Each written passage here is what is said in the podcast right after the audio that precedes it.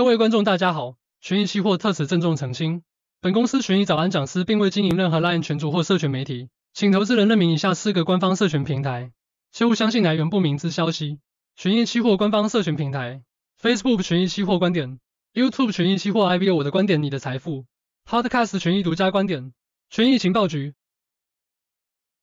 好，大家早，我是董家清 Tony，现在让我们开始今天的权益早安。好，那首先来看哈，因为昨天是美国的总统日啊，事实上美股是休市了哈，那市场就变得非常安静。那我们顺便用这个一个空档哈，来看看第一个来看看美国总统大选啊，毕竟这个还是今年剩下来时间里面地表上面比较重要的的一件事哦，那甚至可以说是最重要的一件事哈。那另外的话，我们来看哦，台股跟美股是要怎么动？好，那呃，其实重点是轮动的部分哈。那我们等下看细节。首先，我们来看到哈，呃，这个礼拜一是美国总统华盛顿诞辰纪念日啊，所以美股美债是休市的，美元有交易，但是非常的清淡。好，所以我。呃，大概你可以就是用一个呃修饰的一个角度来看，那呃，我们今天要特别看的是美国总统大选哈，因为现在大概是二月二十号，那到三月，但一个月后之后呢。呃，你会看到美国共和党跟民主党都会决定他们的总统候选人。那呃，这边现在当然我们来看到，当然就是川拜对决的一个局面哈，川普再度对上拜登哈。那呃，这边来看，现在拜登的呃，川普的声势是非常浩大，没有错。可是呃，跟大家再次强调一下哈，如果你拉回来看到一些数据分析的话，其实川普的赢面并没有呃。川普的赢面并没有像他的声势这么高，也就是说，呃，这边是存有变数的。不过，我们这边跟大家报告一下哈，两位总统候选人都有各自的问题。第一个哈，川普这边最主要还是他的法律问题哈。那前几天又有传奇传出来什么巨额赔偿啊，然后这一些呃比较刑事民事的一些案件哦，最近都还在进行。这个是呃可能会对。拜呃，川普会产生一些影响。那拜登的最主要问题还是健康问题啊。前几天有前这个在过年的时候传出来，他身体状况不佳，然后有什么呃常常性的记不住事情的一个情形哈。这一个事情就是比较呃比较有可能会是影响川呃。拜登寻求连任的一个变数哈，那不过我们来看到哈，这个总统大选我们还是看到它还是一个选举人票的部分啊，就是谁先拿到两百七十张选举人票，谁就赢得总统大选哦。那我们现在来看哈，其实这个呃接近是比较呃票数还是算是接近，因为呃传统倾向的蓝中红中啊，如果不是呃摇摆州的话哈，其实这个倾向是确定的，所以呃 你这边大家可以知道。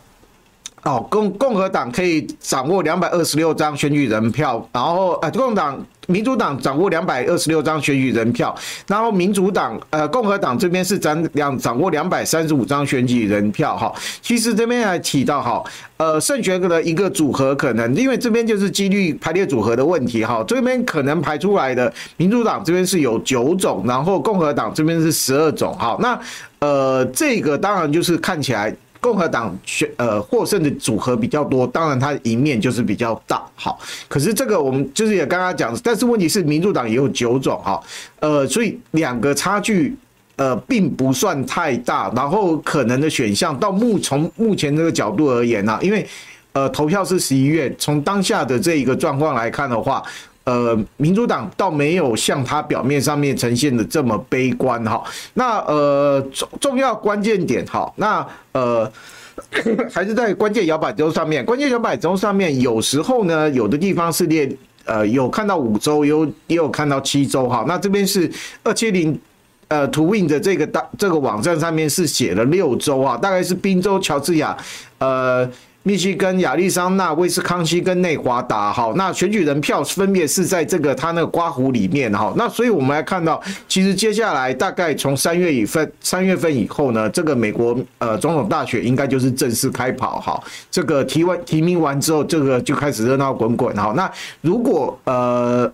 我觉得呃，川普被呃被提名几率是非常高的啊，因为现在呃只剩海莉跟他去在。共和党的初选在做竞逐哈。可是问题是，呃，他声势领先海利太多啊。川普的问题还是在他法律的部分，是不是有刑事案件会去让他没办法选下去啊？民事的部分不会让他选不下去，只有刑事的部分哈。那另外，拜登这边还是看好健康问题是非常重要的啊。如果三月份能顺利登记的话，那民主党就只有靠他选完哈。所以这个是比较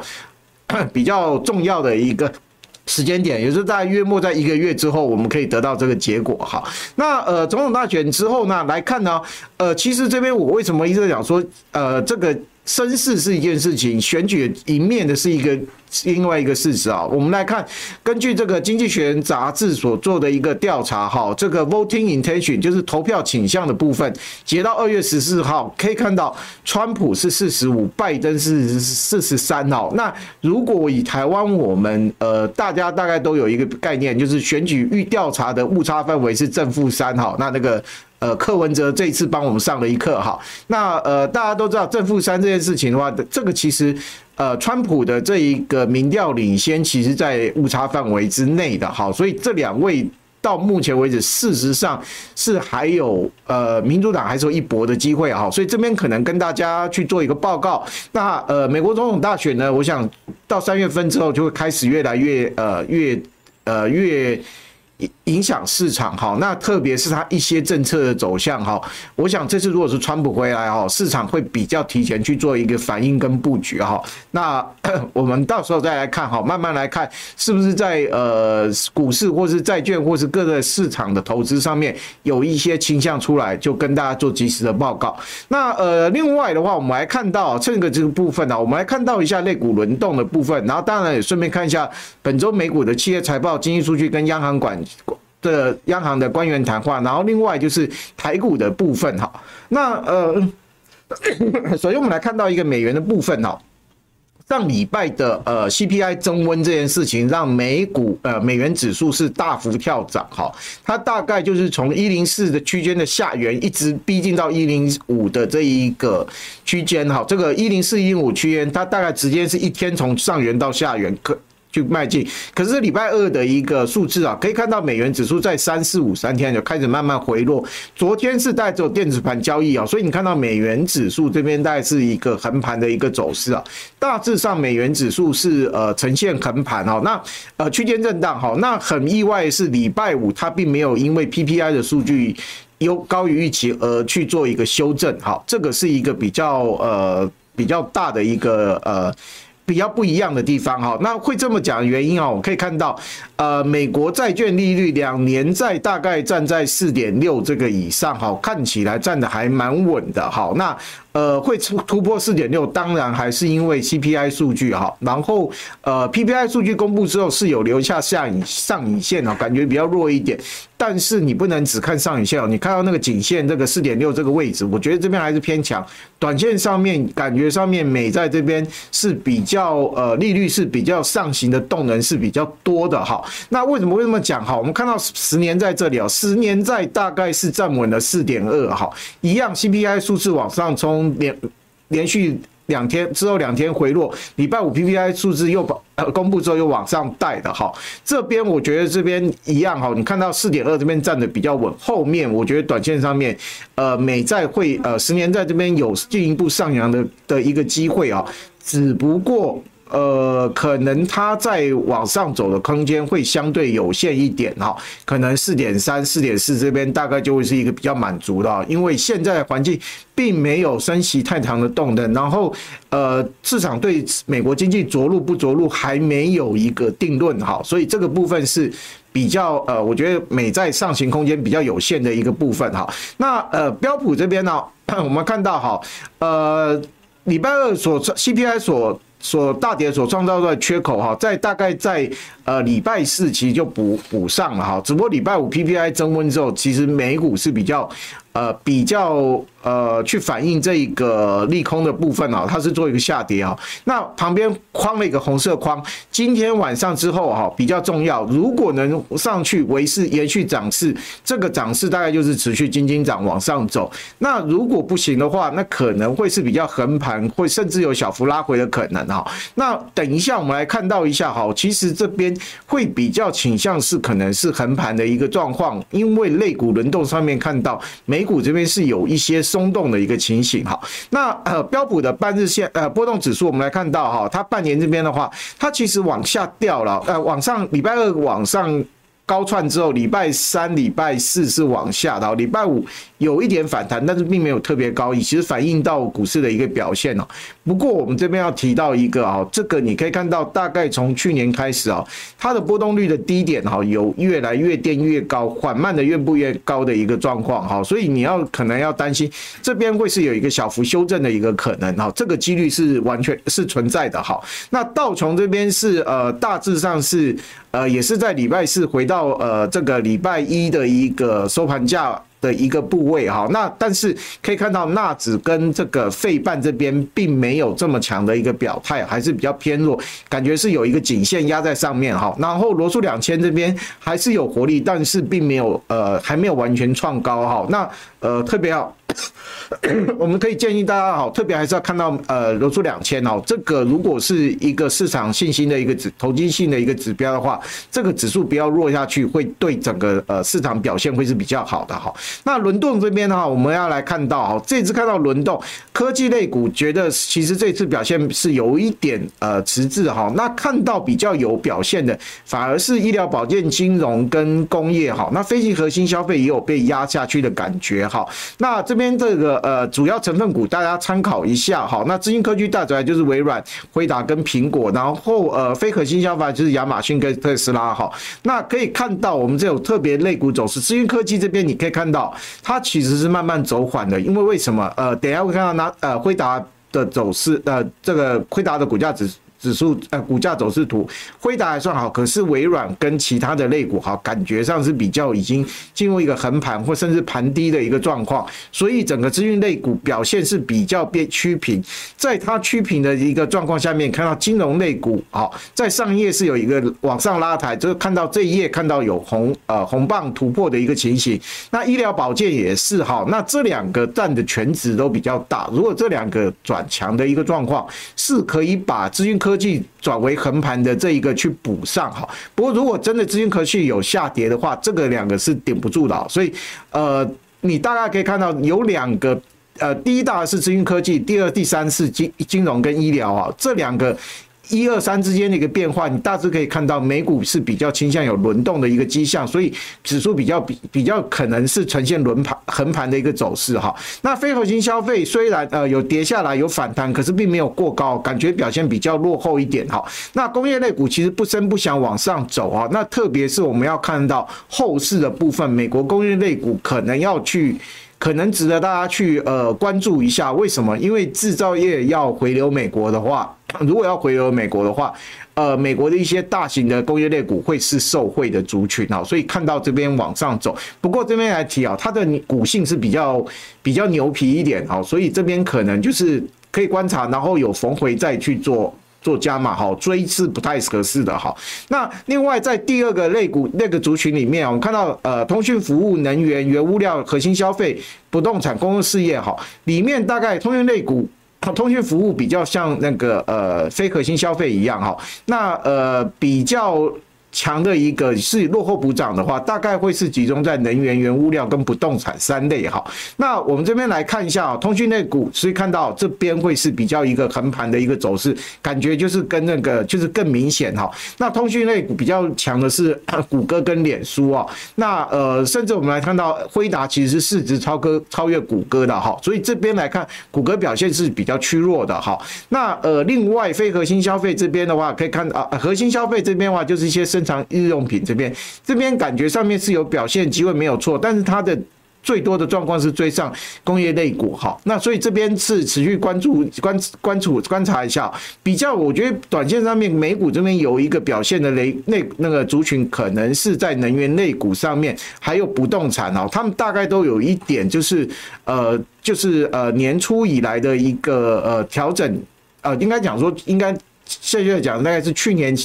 去年底以来的一个调整哈，大概在升级预期呃变化之来的一个冲击啊，大概有消化完成的一个状况哈，所以短线上面有一些反弹哈。那原物料股非常强哈，也是一样类似的概念哈。那呃工业四类类股就其实比较弱的哈。那其实从 美股的一个轮动的一个状况，我们是觉得类股之间是看到有一些资金在往呃在做一个测呃。在一个异动哈，最主要就是涨多的这个七巨头这些类股哈，是感觉上面到这个时候这一季财报公布完之后，有一点这么呃，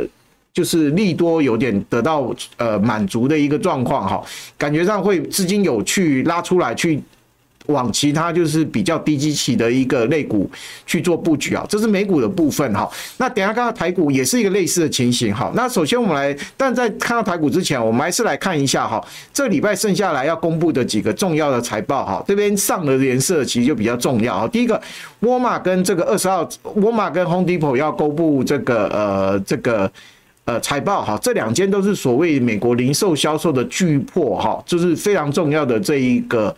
呃，零售销售销售的股票哈，那特别是他说他们业绩可以反射反映出零这个销这个零售这个美国消费力之外，最主要是财测哈，怎么看财测可能会对市场有影响哈，这个不要轻忽掉。那另外呃，二十一号三间公司啊。呃，红色当然是辉达，等下会特别讲哈，因为这个是 AI 扛把子哈，这个它到底讲的好不好？然后呃，因为它过去几季大概都是讲的都不错哈，那实际上的业绩看起来也有跟上，问题是就是它现在在讲的，如果是好的话。或是优于预期的话，市场还会继续买单哈，这个是涨势能不能延续的一个关键。那亚德诺这个呃是类比 IC 的一个大厂，比较像德仪哈，它涨势就比较落后一点哈。那另外等下新思科技应该有这个走势图，我们再来讲哈。那呃辉达这边哈，就刚刚大家讲了哈，其实呃这三天它大概是一个有一个涨势比较趋缓了，市场开始观望等待的一个状况哈。那最主要的话，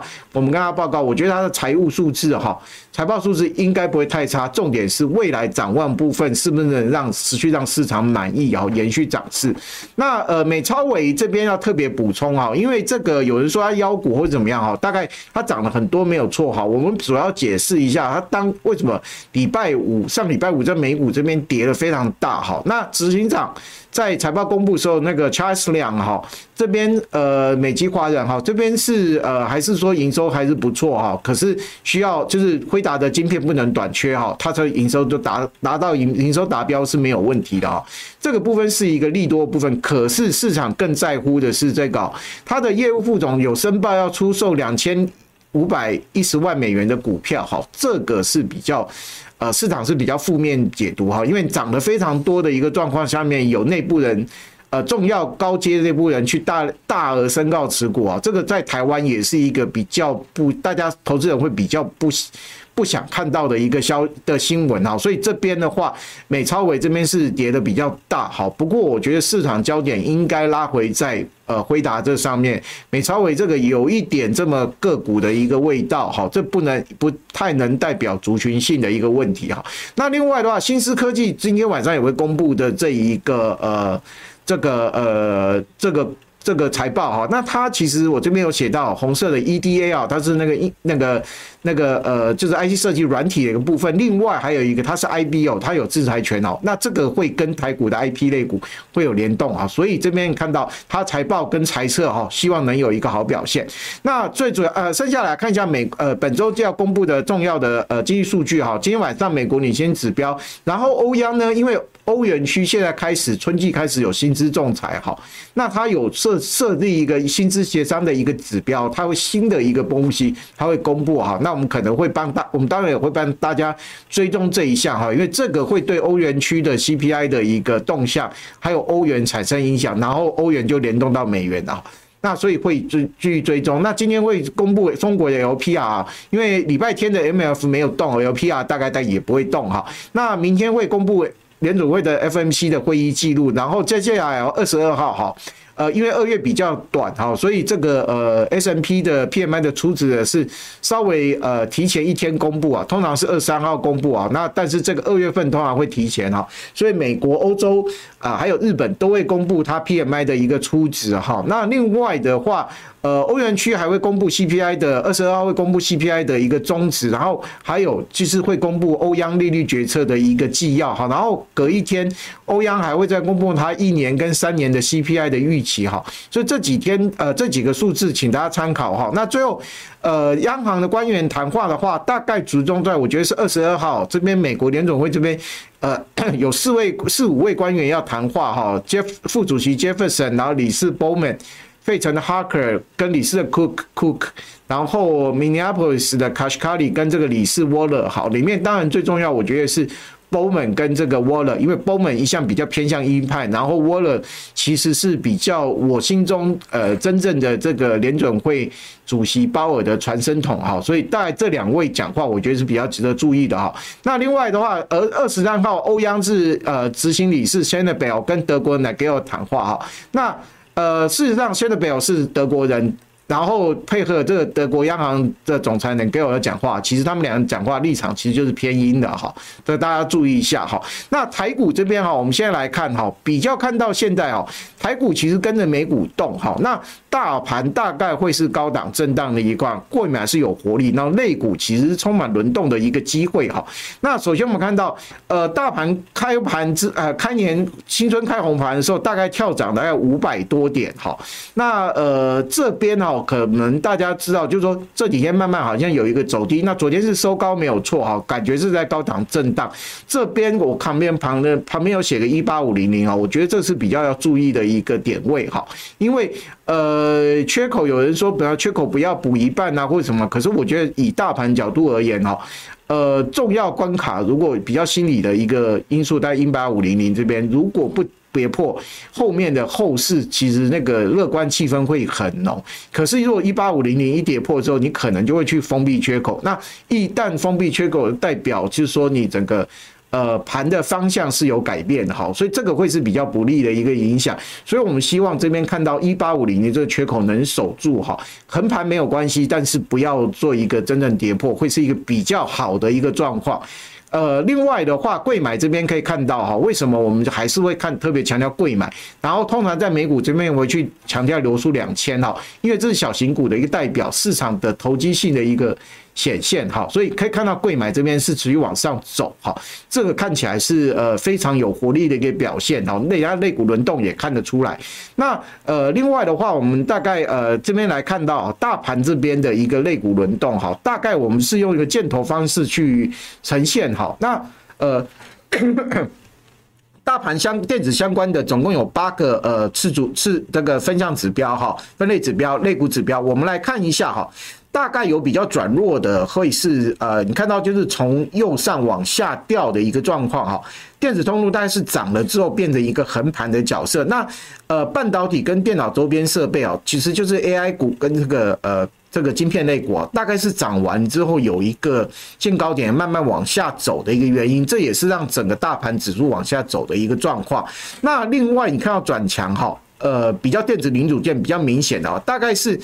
呃，之前的一个修正有结束，有一个往上走的一个动动作，然后另外你看到通信网络跟资讯服务大概有横结束横盘往上走的一个状况，那光电是还是呃往下走之后往上走，好，那其他电子是有一个也是一个结束横盘有往上走的一个状况，那以这一页来讲，总归一个呃一个看法就是之前偏强的一个部分哈，是有呃类股部分是有一些呃看到有些。转为横盘，或是甚至盘低的一个状况，资金有往那个呃低基期但是有业绩的一个类股去去轮动。好，那呃当然我就说，就说如果低基期但是你有成长，我觉得市场是会给你有这个，当然是会有机会做一个表现。哈，那这边 比较要特别提到，就是我们这边有就是有对内部讨论，有在。谈论到哈，就是这个呃 AI 类股哈，因为它有一些类股的业绩是还没有开出来，这些业务业绩要开出来，可能要到第一季底或是第二季才会看到。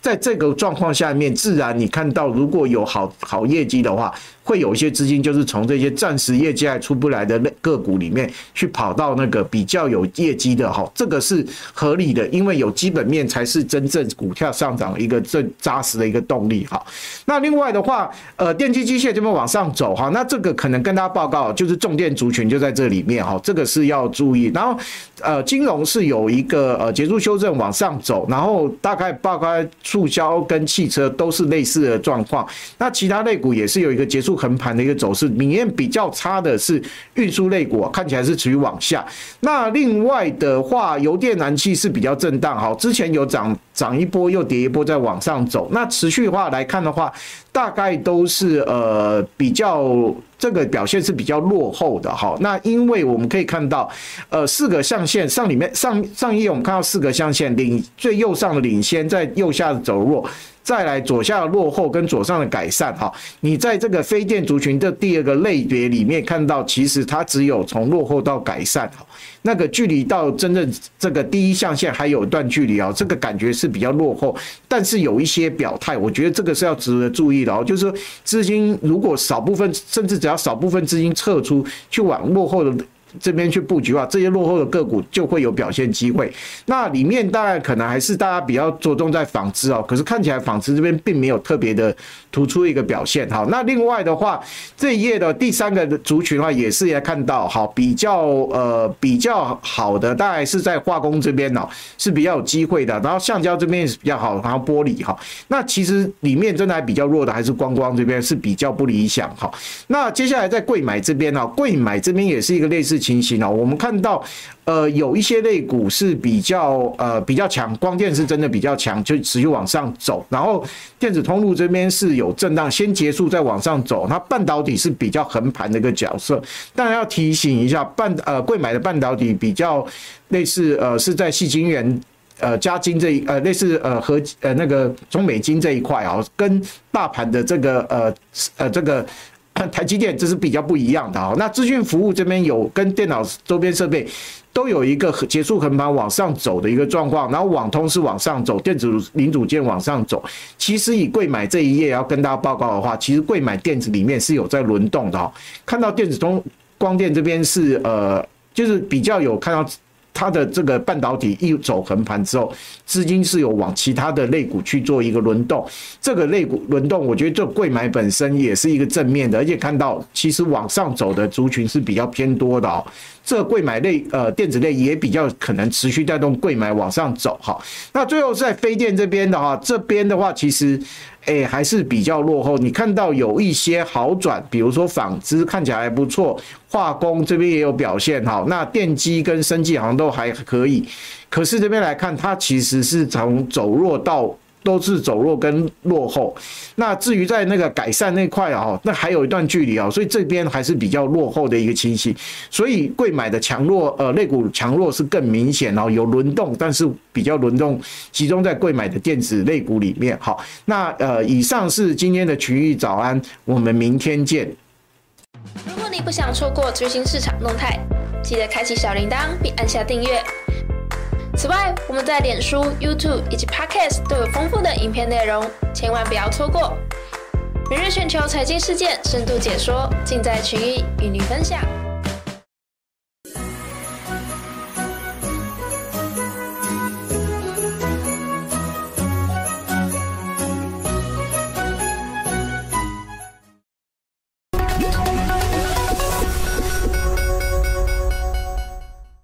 各位投资朋友，大家好，我是徐益达，欢迎大家来到投资最前线老司机投资观点。呃，今天我们再度荣幸请到周教授来跟我们分享一些关于退休理财这个全面热议的话题。益达好，各位观众好。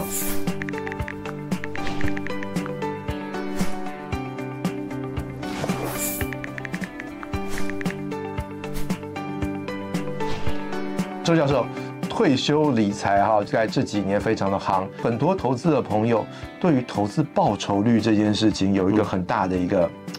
遐想，嗯，就是说，哎，我做这样长期的投资，哎，我好像我应该设定一个长期的投报率，嗯，我应该投在一个什么样的产品上面，嗯，好像两三趴、三四趴我就看不上，对，哎，没有个十几趴，好像这个投资报率不是值得我长期拥有一个投资的项目，是，这个也是很有趣的一个观念哦。如果你都放在定存或者利率很低的债券。年轻人这样做的话，我觉得你人生是没有希望的。嗯，我常常鼓吹年轻人应该要承担风险，所以要一大部分是放在呃 equity market，就是我们讲股票或债券市场。那从学术统计上面来看的话，市场长期平均报酬大概是百分之八到九。那益达刚刚有讲，很多年轻人一来都希望要有百分之十五、二十、三十，要成为巴菲特。那我就问大家一个问题：如果平均是百分之九？你赚了百分之十二，代表另外有一个人的报酬率要减三，才会平均回到百分之九。所以凭什么你赚的比较多，他赚的比较少？你到底有什么能力可以超过平均？因为当你超过平均，就是有人不如平均嘛。所以呢，平均值你要先搞清楚，然后才能设定一个正确的观念。我大概只要取得市场平均就很不错了。其实这件事情已经可以让你长期资产累积非常快了。是的，是的。反过来说，下一个议题就是很多年轻的朋友一入场就是高股息类型的产品，就不说这个股票型还是债券型，反正他就觉得，哎，高股息好像我领到钱，嗯，或者说大家整个社会上讨论的风气都是高股息相关的东西，那所以我也就跟着大家买。那老师对于投资退休的这种族群来讲，嗯、高股息产品是 portfolio 的里面的一环吗？各位知道，股息配到手上要先缴税，还要缴健保补充费。所以呢，呃，假设你是高所得的话，股利分离课税是百分之二十八。那健保补充费百分之二左右，加起来就百分之三十没有，所以一百块到手上剩七十块。那如果你是年轻高所得，其实高股利对你是有利的。所以我建议呢，年轻朋友，如果你真的有这种心理需求，那我觉得或者现金流要求就可以一部分，但是不要全部。那至于退休的就比较不一样，因为退休的他可能金融知识不足，他不想自己去变卖资产，很麻烦，所以他税率又低。好，他领一些高股息的，让他定期配息，我觉得倒是无可厚非。嗯嗯。但是这个整个观念是说，你要尽量让资产多一点钱放在股市或者债市里面，让它成长。是的，是的。我想，其实高股息这件事情说穿了，就是一个现金流的问题了。是，包括我们公司也推出很多高股息类型的产品。对于退休理财的客户来讲，以台湾的市场，比如说零零六二零八，再加上美国的纳斯达克一百，再加上新兴市场当中的印度、越南等等的这些投资组合，我们认为这样子的一种既能够有全球化的一个布局，再加上这些中大小型股的一个融合，我们认为更能够实现长期的。资产价值提升的目标。今天非常谢谢周老师给我们带来退休理财的相关的资讯。那么我们富邦投信呢，也会在十二月十三号开始在全省举办四场退休理财的投资说明会。有兴趣的投资朋友也可以上我们的官网查询相关的时间跟地点。到时候我们也会请更多的其他的专家学者一起来探讨我们应该怎么样来做我们的退休理财规划。谢谢各位，谢谢大家。投资一定有风险，基金投资有赚有赔，申购前应详阅公开说明书。